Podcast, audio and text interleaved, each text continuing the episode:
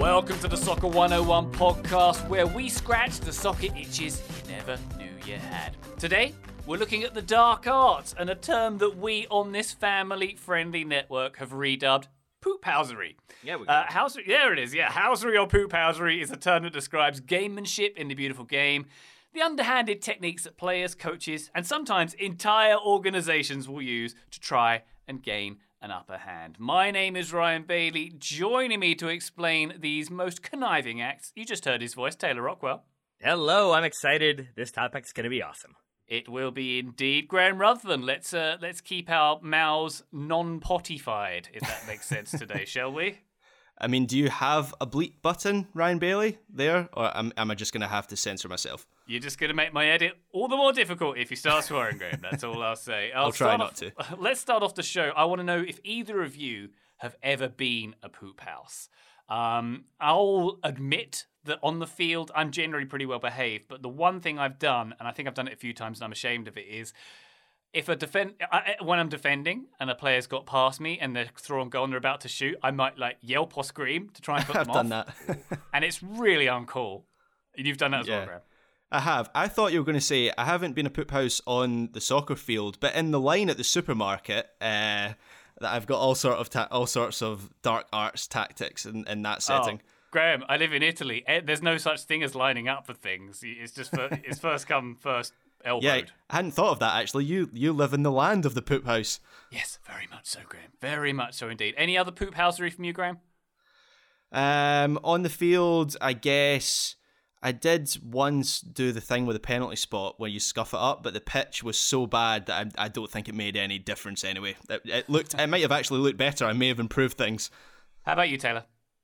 I think poophousery is generally in the eye of the beholder, so though I would say maybe not as much, maybe people I've played against would say, yeah, you definitely have that in you.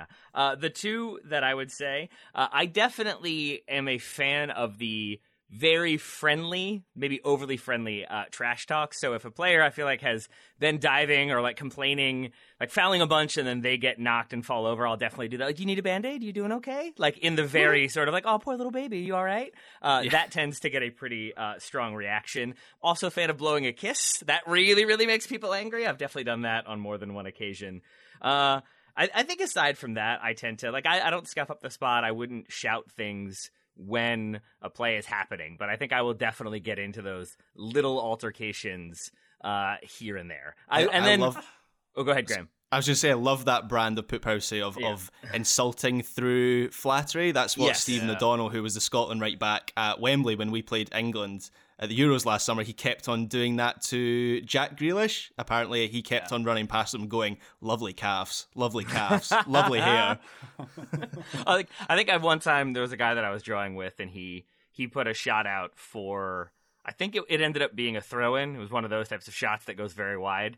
And I think I said, hey, man, don't worry. Next time you'll probably almost get an attempt on frame. That didn't go well. So those are some little ones. The only other one I would say I think it qualifies, and I still feel kind of bad about because it wasn't the person's fault necessarily. But there was one when the ref was maybe 40 yards behind the play. I had a slide tackle. I know we're always going to say, I got all ball. I definitely got all ball. It was just because it was one of those tackles where you won it cleanly, and I hopped up, and then he awarded the penalty. And I was so, so annoyed about it. And then the guy missed the penalty, and I definitely screamed, ball don't lie. And that feels like kind of a jerk move in retrospect, but maybe that qualifies as well. Wow, very good. You just reminded me of something, a trait of mine as well, Taylor, is if someone's down on the floor, or I've put them on the floor, it'd be up you get, princess. Come on, darling. Come on, honey. Yeah. Darling, honey, princess. And, it's not very cool to do. And because I've done it quite a lot while playing rec league in the US, they probably think, he's British. Is he just being charming? Or is he being rude? It probably does come off as charming from you. I think the other thing I would say is, I definitely avoid anything physical. Though I definitely have talked previously about how I had coaches who taught about untying shoelaces and stepping on feet. I'm aware that any sort of crossing that physical boundary opens up that boundary. And so if I shove somebody, I can't really complain if they come back and shove me, and I'm not really trying to get into a fist fight in a rec league soccer game. I've seen plenty of those. I've seen brawls. I was the one standing on the sideline. I think my buddy was playing on the other team, and I hugged him instead of fighting. So, that's sort of where I draw the line. I don't think I needed to get into a fight, but a little bit of the jawing I'm okay with. All right, guys. Well, if we're wondering about the etymology of the phrase poophousery or the ruder version, which you will find online on your internet provider, a poop house is obviously a toilet that's outside one's house. That was very common back in the day. And apparently it's in 1960s Liverpudlian slang, a poop house was used to describe a very unpleasant individual, which kind of leads us to the kind of acts we're going to be talking about on this show today. Now, listener, we have decided to go through some of our favourite moments in poophousery to give you an essence of what it is exactly, and we've done so by dividing these moments into categories. The first category, Taylor Rockwell, is time wasting. Can you give us some examples of time wasting poophousery, s'il vous plaît? I can, and I think I can use one player to do a bunch of it, because David Ochoa, when he was playing against Seattle in the CONCACAF Champions League, really became a villain for a good long while from that point on, especially for Seattle fans. But he would delay the restart, so it would take him a really long time to find the ball, to take a goal kick, and then he'd walk back and set it down. Then he'd maybe want to adjust the position of the ball a little bit and make sure that his path to the run-up was clean. Then he'd go back and make sure everybody was set, and instead of the 6 seconds he was supposed to take, it usually was about 45 seconds before he got it back in play. But then also sometimes he would strain something or get a cramp after taking a goal kick, and then he was down. And then sometimes he would interact with the fans and then sort of facilitate a reaction that also paused the game. So I think oftentimes goalkeepers can be really effective at slowing the game down, taking their time. The El Salvador goalkeeper, when we're recording this on June 16th, earlier this week, the U.S. played El Salvador on the road in the CONCACAF Nations League, and he did such a good job of coming out after every incident to talk to the referee. And I went, because at first I was like, what is he complaining about? Like, his own guy bumped into him. And then I just realized, like, oh no, he's just doing that because if you come out to yell at the ref and you're 18 yards off your line to have a word with him, then that buys you even more time to walk back and get the ball and then get set. And he was doing a very good job of consistently slowing the game down. And so anything that basically limits the restart, I think eventually starts to fall into that category when it happens, Taylor, often. Was there a moment in the FA Cup final, I'm remembering, where Alisson was mocking some poophousery from his opposing member, yes, Edison, and he caught the ball and jumped onto the floor dramatically to make his point? I can't remember if it was Ederson or Pickford, but it was one where the guy, like the goalkeeper, I think it was Pickford, caught it and then fell over to waste time at the end of the first half and definitely didn't need to. And then when Liverpool came back to get the lead, Alisson did the exact same thing in almost, not even almost, just definitively comedic fashion. And I thought it was pretty great. Wonderful stuff. Good call, Ryan. Good call. Yeah, that one just came to me. Graham, anything come to you? One of my favourite forms of poophouse is when ball kids get involved in the time wasting and hold on to the ball longer before handing it to the opposition players. One of my favourite cases of ball kid poophousery was in a Madrid derby. I think it was 2017.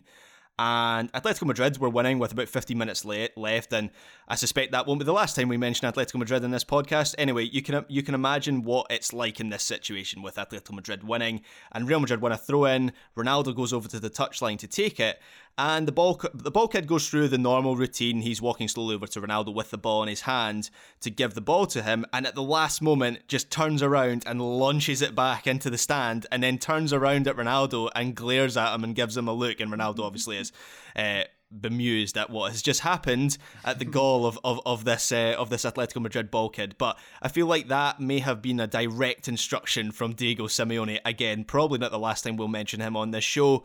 I also remember the Swansea City ball kids in a Premier League match against Chelsea a number of years ago, and the reason that I remember this is similar sort of situation where the ball kid pretends he's going to hand it back to the player and then throws it away at the last minute or doesn't throw it to the player. The reason I remember this specifically was Eden Hazard ends up kicking this ball kid and getting a Premier League suspension for it, so he did not react so well to that situation. That story became so famous, the ball boy became a celebrity. His name was Charlie something, I seem to remember. Very British that he became a celebrity, and I assume he was on some reality TV show. Maybe he's on Love Island this year or something. I don't know. Very British, it seems. That is quite possible. Some excellent examples there. I think there's a lot of time-wasting poophousery, which is just microaggressions that you see in many games. It can be like taking your time to take a throw-on, taking time to take a goal kick. Yeah. Subbing off. Subbing off is the big one. That's a good one. Anything when a team has a lead and they're trying to hold on to it 80th minute plus, there's a lot of that kind of action going on. All right. So yeah, and I'd say this is probably the most common form of put poster, just because you will, as you say there, Ryan, you will probably see it in every match in one form or another, particularly if a team is winning with 10 minutes to go or something like that. As you say, it could be just taking that little bit longer from a goal kick or a throw-in or substitution. So it is very common. And it's also, and because it's very common, I think a thing that stands out for me is like when it's happening to a team I support and the opposition is doing it, the more it happens, the more frustrating it is. But especially when you're watching a neutral game, there can be a moment when, like, I almost get admiration. And so, for example, when you do have that substitution when they're trying to kill time and it's first he shakes hands with every single player on the pitch and then the official, then he applauds the crowd as he walks off and then stops to take his shin guards off. And all of that just keeps adding up. But the sort of when the player will then sell it, it's like, well, I have to take my shin guards off. I don't know what you want from me, man. Like, there's a I know what I'm doing, but I'm going to act like I don't. That almost generates a begrudging respect unless it's happening against the United States when they need to score a goal. Yeah, I have to take my shin guards off. Oh, I've forgotten to give the captain's armband to someone on the other side of the pitch. I've now got to walk over to him and then walk back again. Oh, I didn't shake the other goalkeeper's hand. Well, give me a second. Yeah, lots of that kind of stuff. All right, so time wasting, probably the most common method of poophousery. The most controversial, plain cheating, which we'll get to right after this break. Welcome back to Soccer 101. We are talking about poophousery and its most malicious form, Taylor Rockwell, is just cheating in general. And there's been plenty of examples and plenty of chief proponents of this kind of behavior in the game. Yes, there have been. I mean, and when you have one of the most famous goals of all time being a version of this, I would say that's a good one to lead off with. Because the hand of God with Maradona, Lionel Messi has one, which I kind of forgot about until it recently did the rounds on social media. Those sort of deliberately using a part of your body you're not supposed to use to affect the outcome of a goal one way or the other. And in this case, I'm talking about hand of God. You handball it into your own or into the opposition goal, and then maybe you get away with it. But there's also the alternate to that. Most famously, I would say, done by Luis Suarez for Uruguay against Ghana in the World Cup. Handballing it on the line. He gets the red card. The penalty is given, and then the penalty is saved, and we end up having Uruguay advance on penalties in the shootout. That feels like he was punished. That's always one that's like, well, he was punished. He got the red card, so that makes up for it. And it's just like, no, it doesn't. It does not make up for what was happening in that moment and the fact that Ghana didn't end up advancing. And when you have that sort of injustice or light injustice, I think that qualifies. So Taylor, you've hit the nail on the head with why this is a great poop house moment, and it might actually be the quintessential poop house moment, because poop housery for me is obviously that it's to define it, it's an attempt to gain an advantage through deception or unfair means. But often it's not so much that rules have been broken, but some sort of moral code that is attached to soccer. So Luis Suarez, technically speaking, there the laws of the game didn't do anything wrong. As you say, he was punished. He was given a red card. Ghana get the penalty, but there is something in that moment, as I say, a moral code that he has broken, and that for me is the definition of poophousery. It's when that moral code is broken, and that's why this is a quintessential poophouse moment. That is such a great thing to emphasize, because the other sport that I think of this happens a lot is baseball. I know listeners love it when I try to explain baseball, but there are certain things that you're just not supposed to do that never seem like a big deal to me, but I'm not a person who has watched baseball and is familiar with all the rules and the practices. And so to me, it's just like, there's so many rules. It doesn't need to be this way. Why can't I flip a bat? I feel like that's always one that makes people really mad or celebrating in certain moments. But ultimately it is. It's that moral code. It's a, yes, I know to you, a person who's not used to the game, you might think like, what's the big deal? That happens. It's sports. But when you violate that unwritten rule, it's the sort of, and then going on the idea of like, well, it's unwritten, so I didn't really do anything wrong. That's where I think it escalates to that next level. Is there not, in South American soccer, forgive me if I'm not recalling this correctly, but is there not a term which means words to the effect of win at all costs? And it's kind of the attitude there is that things like Maradona and Suarez, have their gamemanship is more acceptable. Is that fair to say, Taylor? I'm not sure. I'm not sure about that term, but I feel like win at all costs is maybe not something that is limited to South American football. I think you see that with, I mean, I see that when I go and watch Duncastle, where my absolute local team, I know Stirling Albion are my professional local team, but even at amateur level, I think you see that.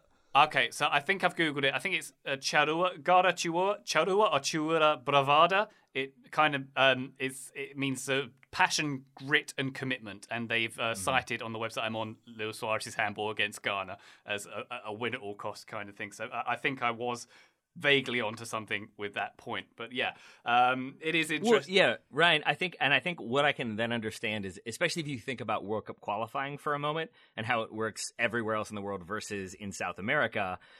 In Europe, you're going to be drawn into a group, and maybe you get a rival or a team that you have a little bit of a historical connection to, but you're not getting those same teams every single time.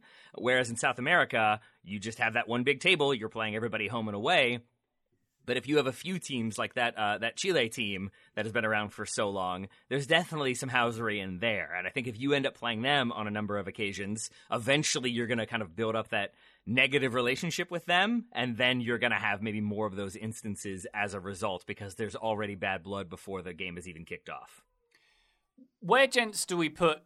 I'm going to mention his name again. I seem to speak about him in most podcasts, but Giorgio Chiellini, my mortal enemy. Where do we put his behaviour in the Euro 2020 final, where he horse-collared Bukayo Saka? Same as Suarez's handball. It's the moral code thing, isn't it? So he gets... I mean, I assume he got booked for that. I actually can't remember, but let's just say he gets booked for that. He got booked. So he gets punished by the letter of the law, but there is something in the sports moral code that says you don't really do that to an opposition player. Yeah. And the other sort of example of cheating is the cheekier side of things, Taylor. Do you remember when David Luiz was down injured? I think it was during his Arsenal period. Oh, no, it was a Chelsea game. And he sort of was writhing in pain, and then he started smiling. Yeah. And then he started writhing in pain again. And I think Sergio Busquets was famous. There's a clip where he's holding his face in pain and peeking through his fingers to see if the referee is paying attention to his antics. It's the sort of thing, as you say, when it's happening against your team is infuriating, but is absolutely hilarious as a neutral. Yeah, and again, I think it goes to Graham's point of it exposes that, like, the unwritten rules there. Because we had a question once about why when a player gets kicked in the shin really hard or studs up tackled in the shin, do they fall down and hold their face? And that is an almost universal thing. And my argument was...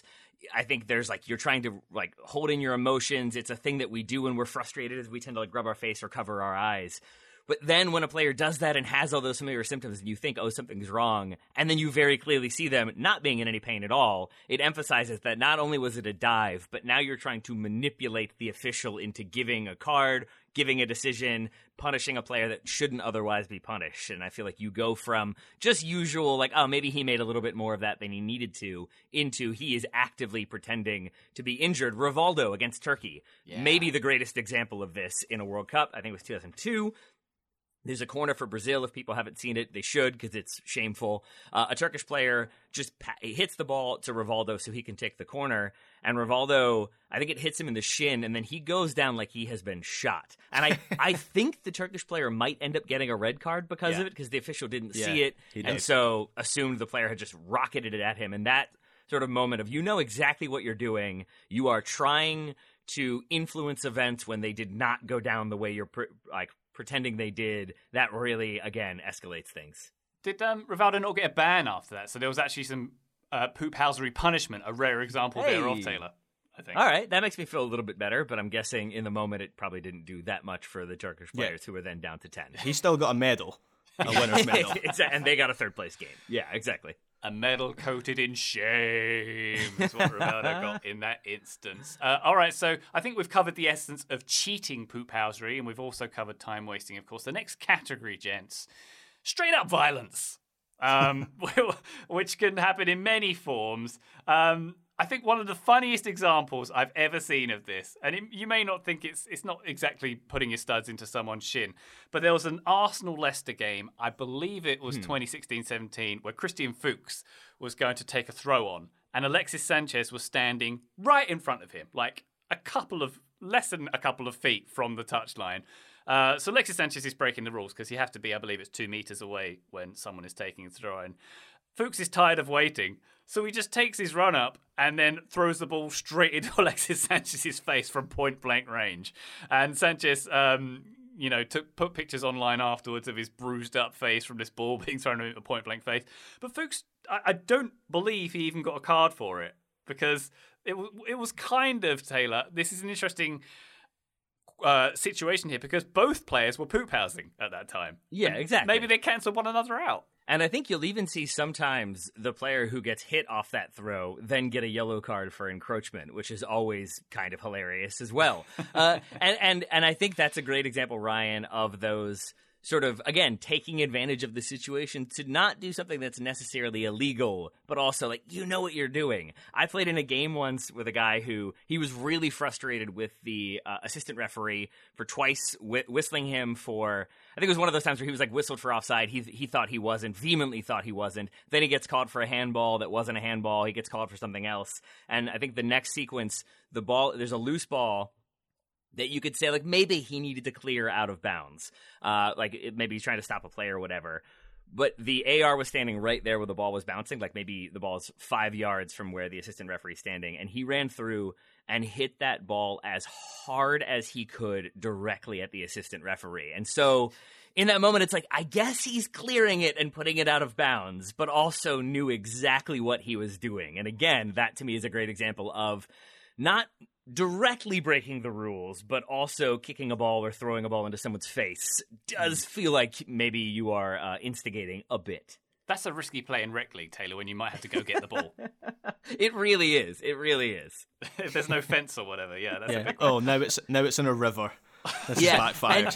And you're right, because hitting him is already, like, I remember the official taking it and sort of looking at him but being like, I can't really do anything. I just have to be here. But if you miss, there is that moment where the AR would see that ball go by and then look at him like, I know what you were trying to do. Now I've got my eye on you. So in some ways, I guess it's better that he hit him. Maybe so. Graham, in the category of violence, I think we have to say the names Pepe and Sergio Ramos, probably. Yeah, and I would put both of those players in, so I'm kind of creating my own category here, and I'm calling it deceptive violence. So this one can actually be quite dangerous, so maybe I'm not an advocate of this per se, but certain players are very good at making violence look non-violent, so they don't get punished for it. And Sergio Ramos was a master at this, still is a master of this, but he hasn't played much recently. So the best example was in the 2019 Champions League final, Sergio Ramos against Mohamed Salah. So the two players are contesting for the ball, but Ramos sort of clamps Salah's arm, so he clamps his arm into his body and then pulls Salah to the floor.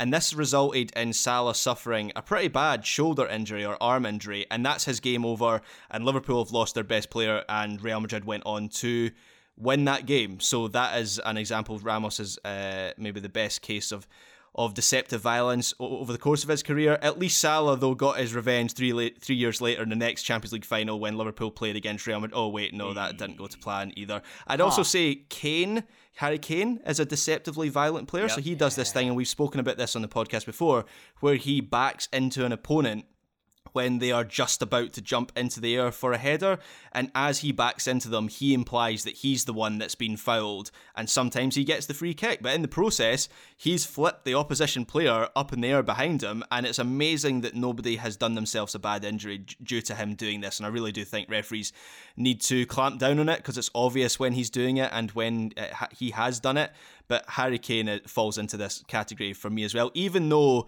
as a polite English gentleman, you wouldn't think that necessarily about him, but in terms of his actions on the pitch, he does this. Yeah. And it is, especially when, like, the Salah one, where it again remains like, did he mean to do that? You kind of know that he did, but it's hard to say definitively that it was intentional. That's like one step of it, and then there are people who will escalate that even further. The two that come to mind for me on that front would be Gonzalo Jara playing for Chile, sticks his finger up Edson Cavani's backside, and then when Cavani reacts by like, "Hey, what are you doing?" He then falls over as then he's been punched in the face, and that leads to a whole scrap. And then Luis Suarez, history of biting people. Like I think a lot of the times to me that's him sort of losing his head, but I also think like the Chiellini one. he's trying to do it in as sneaky of a way as possible to provoke that reaction without it being obvious what he's done, and ends up maybe being too hard in it so you can see the actual teeth marks. But I think those would also be examples, I think, of poophousery violence. The Chile Cavani example there, Tete, a former MLS player who shall remain unnamed referred to that as an oil check. Wow. And said that it happens more often than you think, shall I say. Wow. Let's just put it that way. Yeah. No, thank you. Yeah, that's why we're moving to electric cars. Oh, and as long as we're talking about violence and deliberate violence at that, I have to mention Rafa Marquez, who I think will forever be one of the most disliked El Tri players from a U.S. perspective for many different reasons, but the one most obvious in the 2002 World Cup just fully throws an elbow into Kobe Jones's head. He knows what he's doing. They're losing that game 2-0. The frustration boils over, but he had more than a few of those moments where there was some deliberate violence when his team was losing and he just needed to vent some frustration. Okay, we have covered time wasting, we've covered cheating, we've covered straight up violence. After this short break, we're going to get to the more verbal or non-verbal communication side of things. Back shortly. Welcome back to Soccer 101. We are talking poophousery. This next category we're going to call banter/verbal/non-verbal communication, I think. Perhaps, Taylor, the biggest example of this would be players hounding the referee to try and influence a decision. Yeah, which I put in the notes as Pep's Barcelona being the biggest example of that for me. Maybe you all will disagree, but I felt like I have consistent memories of Barca getting a call against them and there being 7 players surrounding him to complain about that, or Barcelona getting a call and then having players surround the official to demand cards. But I think anytime you are intentionally getting after the official, first off, I think you're trying to influence results, but also I think there comes a point with the official where they feel like they don't want to deal with it anymore, so maybe that influences the way they're going to call things, either more favorably or just let some things go. Hey, Graham, did you hear the Man United fan just accusing another team of haranguing referees? Did you hear that? I did. I've been sat here biting my tongue. I don't know what you all are talking about. Manchester United has always been an above-the-board team that never got favorable calls, especially late in the game.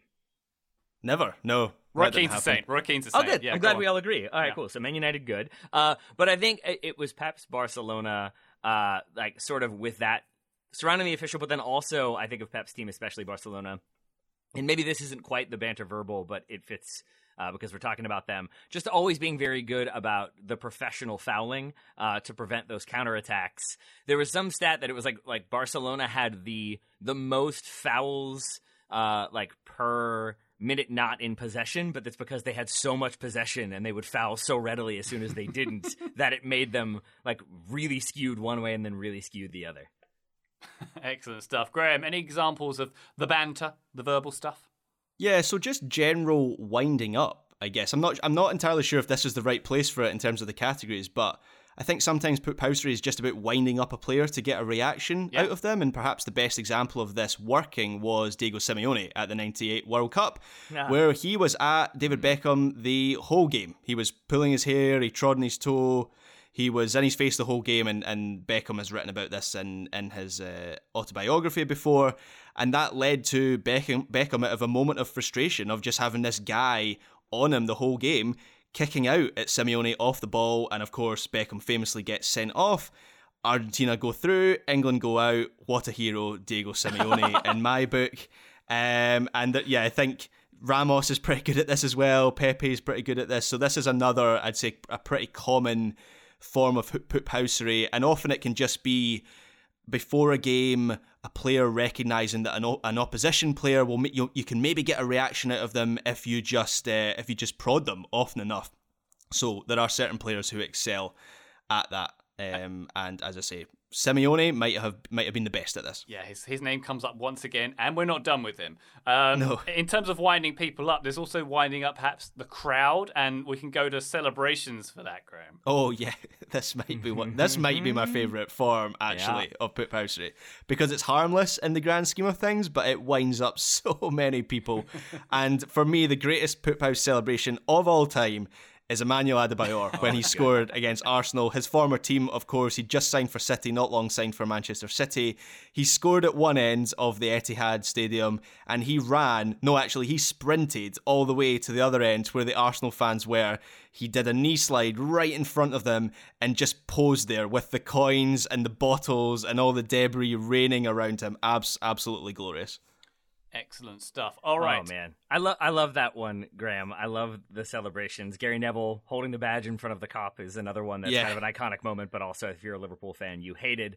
Emma, can I also just jump in to say, I think with the banter nonverbal category, I would say penalty shootouts or just penalties in general tend to be rife with this sort of behavior. Most recently, there was the Australia-Peru World Cup qualifier or playoff when Andrew Redmayne took the Peruvian goalkeeper's water bottle that had all of his notes and just threw it away. So then there was no more consulting of that water bottle. That feels like some cleverness. And even, I think, the African Cup of Nations final this year when... I think it's Senegal get the penalty. Mane's about to take it, and Salah is talking with his goalkeeper and telling him where he's going to go. And then I think he even goes so far as to say he's going to come up now and say he's going the other way, whichever way he says he's going to go, dive the opposite. It's that level of sort of talking to each other, trying to feel each other out. The goalkeeper talking as the taker is running up to take it. All of that also feels like some bantery verbal stuff as well. And not only was Andrew Redmayne the Australian goalkeeper, not only did he throw away the water bottle with his optic numbers instructions on it, he was dancing along the line as well. I'd honestly never seen anything like it, because obviously we've had Bruce Grobbelaar and Jerzy Dudek, couldn't remember that name doing the sort of shaky legs thing in penalty shootouts, but Redmayne was sometimes going over and touching the post. He was doing spins on the line as well, and apparently he'd been told that by a sports psychologist who said that the idea is to make your actions as unpredictable as possible, so that the opposition player is concentrating on what you're doing and actually kind of almost fascinated by what you're doing on the goal line. And it was bizarre, and I laughed all the way through it. But you can't really deny that it worked, because Australia are going to the World Cup and Peru are not. Yeah. Very entertaining example of poophousery there. Let's move on to poophouse coaches. We probably should come Simeone. Back to... Yeah, there he is, Diego Simeone. The man who... His cojones celebration, which I think goes back into the previous category. That's fairly poophouse-ish, I would suggest. There was a moment, I believe, where he once threw a ball on the pitch to disrupt a counter-attack. I'd say Graham, is he the biggest poophouse of all time? Yeah, I think he is, because he was a poop house as a player as well, and he's just carried that into management. And I think the thing that's most amazing is that so many players have passed through Atleti when Simeone has been manager. He's been there for 11 or 12 years, I think. And he's built, I would say, 3 good teams. And they all know how to use the dark arts. Yep. So either he's signing players who already have that in them, or he is doing poophousery training sessions during the week in preparation for these matches. And I love it. Yeah. Do you think, instead of writing each other, nice notes and love notes, do you think Diego Costa and Diego Simeone would just, poke each other back and forth, literally poke each other and antagonize each other, but that, kind of built their bond? Because I think of poophousery players, I think Diego Costa. When I think poophousery managers, I think Diego Simeone. That feels like a match made in hell. Yeah, it feels like one of those TikTok couples that do those pranks that just escalate and escalate and escalate until finally it's like a Jackass-style giant hand pushing them off a hill or something. Yes, I'm into that, Graham. I'm now into the idea of, as you said, so many players have come through Atleti under Diego Simeone that, similar to the way we have the Bielsa disciples who all play this kind of brand of soccer. I love the idea of there being, I don't really love this idea, but I'm interested in the idea of there being the Simeone disciples, where just another team coached by Diego Costa fouls everybody and it's like, oh, there's the Simeone influence we've all come to expect. That's one way. And I think another manager who kind of has that more cynical side of the game would be Tony Pulis, especially Stoke City with Rory De Lapp and that long throw, just sort of intentionally trying to get throw-ins in any way they could, including just hoofing the ball long, knowing, I think the line that I remember reading was, when you play Stoke, you hope for the draw, or hope for the result, but pray to get off the field uninjured. That feels very telling for the style of play. And that was just Arsenal. Exactly. So, but that there was a sort of idea that if you're coached by Tony Pulis, you know your team is going to be more than a little cynical. I have him on my list for that reason.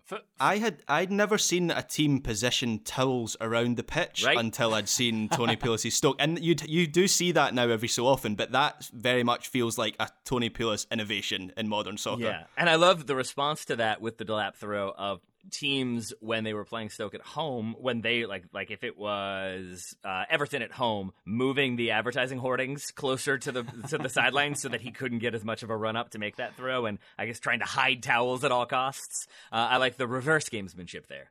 There we go. All right. Well, if Cholo Simeone sits on top of the podium of Poop House coaches, I'd like to think Jose Mourinho is at least in second place. The man who, pokes the eyes of his opponents, who runs down touchlines and slides in his nice Armani suit, who literally sneaks into games in laundry baskets because he's been had a touchline ban. Taylor, he is just look at his face. He's just a poop house. He might be number one. If we're doing a Mount Rushmore of poop house managers, he might be number one only because Simeone. I think we sort of, you know what you're getting there. But Mourinho can bring in that sort of Mourinho charm where he's being funny and being playful. But then you get the sense that sometimes that itself is an act and he's being a little bit manipulative or just I think he's so good at being the villain, at being the troll, that he has no problem. I'm trying to think of a reference to Veep, but I don't want to spoil it. But he has no problem advocating one position one day and the next day advocating the opposite when it no longer benefits him. I think that level of moral flexibility when it comes to dealing with the media and dealing with opposition, I think puts him in that category for sure. Yeah, he'd make a good politician. I think you're right there. Yeah, he would. Yeah, he would. All right, I think we've covered the essence of Poop House coaches. I think we have one more category. Poop House teams. And once again, we're going to go back to Atletico Madrid. I think we have to kick off here with Diego Simeone. As you say, the culture he has cultivated at that team. I've actually got a theory. I wonder if Atleti actually train like normal teams train, or whether, in the Batman movies, that prison that Bane grew up in? Yes. Oh, yeah. Whether, Simeone throws players in there, and Diego Godin has to sit in a cell for 6 years. You think you know? I was born in the Poop House jail.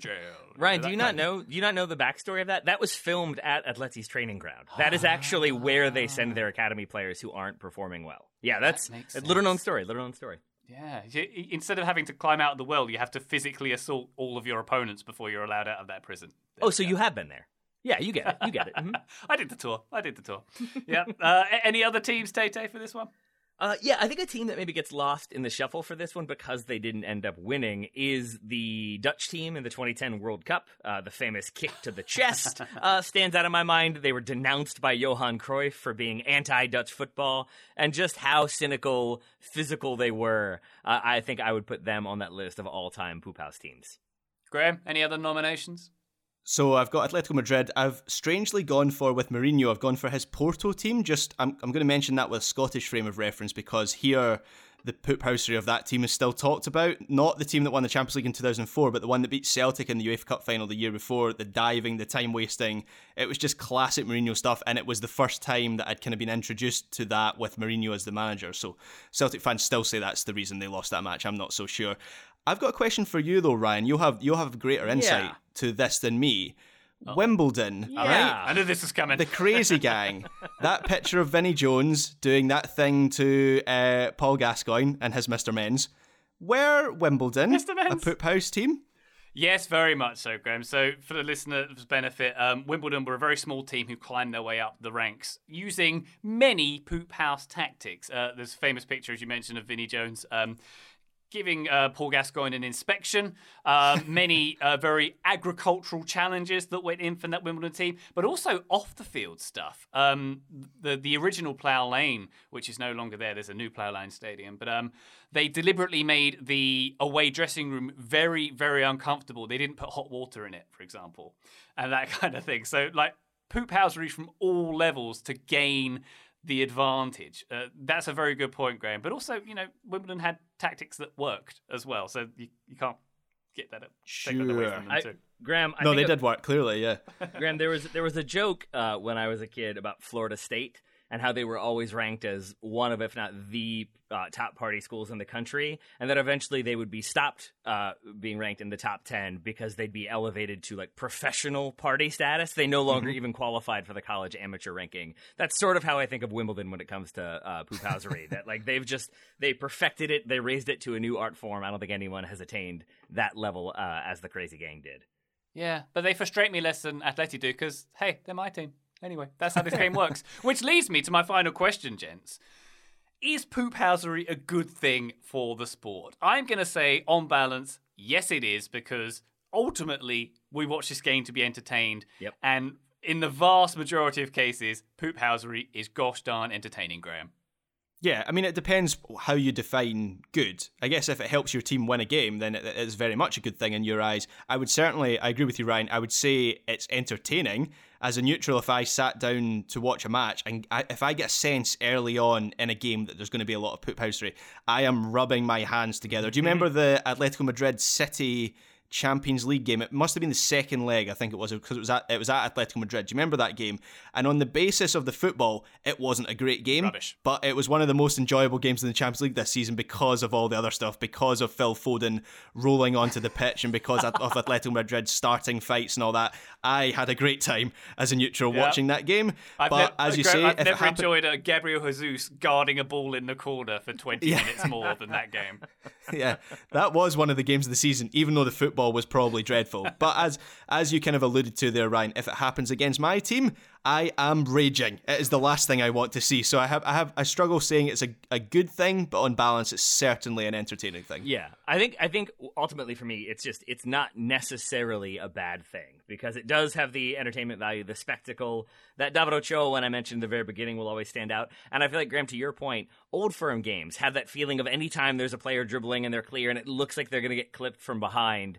You never know if that's going to escalate into a full-on brawl or if it's going to be get a petty response. So I think it's useful or interesting in terms of that, the entertainment value.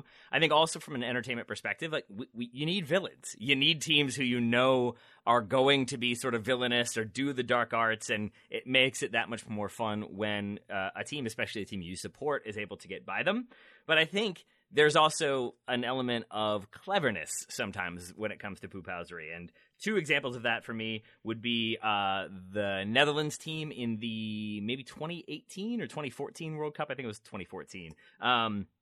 When Louis van Gaal subs on Tim Krul for the penalty shootout, and there's all this sort of gamesmanship and everything that's done there.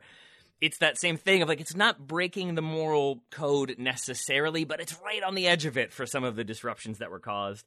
And another example of that in my mind is Bob Bradley when he was managing, I think it was Chivas. I can't remember, but it was when MLS had the rule that you could substitute.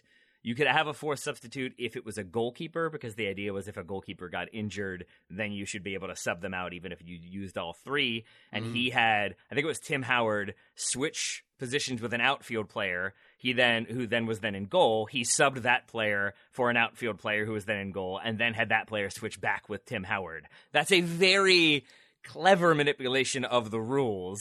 Not technically a violation of the rules, though I think he may have ended up getting suspended or fined for it. But it's still a very clever manipulation, and that feels like some housery to me as well. Wonderful, wonderful stuff. Gents, I think we have done poophousery well by its name. Taylor Rockwell, thank you very much for joining us today. Thank you all for joining me today. But also, listeners, thank you for sticking with us. And I look forward to all of the suggestions and nominations for things we missed, because I know there are many, many more out there. I hope they are. Graham Ruthven, thank you very much. Thank you, Ryan Bailey. And listener, thank you once again. We'll be back on the feed very soon. But for now, catch you later.